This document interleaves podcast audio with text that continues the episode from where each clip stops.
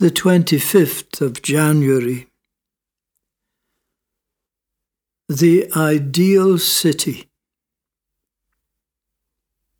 And the text for today looking forward to the city with foundations, whose architect and builder is God. From Hebrews 11, verse 10. All over the world, there is a movement of people from rural areas to cities and towns in the hope of finding a better way of living. But there is, however, no ideal city on this earth, no matter how beautiful it may be. The Bible speaks in many places about the ideal city as a heavenly one, but it is no less real for that. This ideal city has God as its architect and builder, and is the destination of every true believer in Jesus Christ.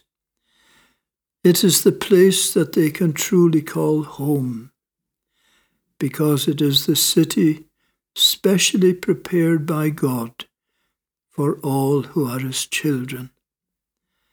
There is perfect and freedom there is perfect freedom and perfect security in God's city. No restrictions, no second class citizens, no fear because there is no sin. The city's gates are never shut, and it will never be overthrown.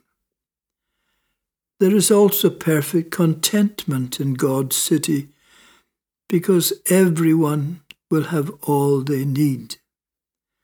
The Bible speaks about the abundance of fruit, of water, and all good things in the city to give the people all they will ever need. And there is joyful and heartfelt worship in the city.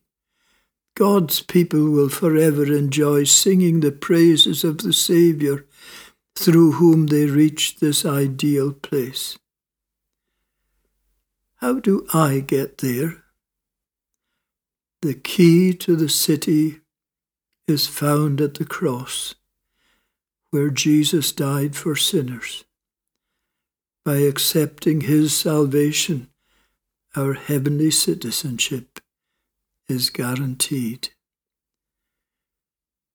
And the prayer Yes, Lord, I do look forward to life in your city. Amen.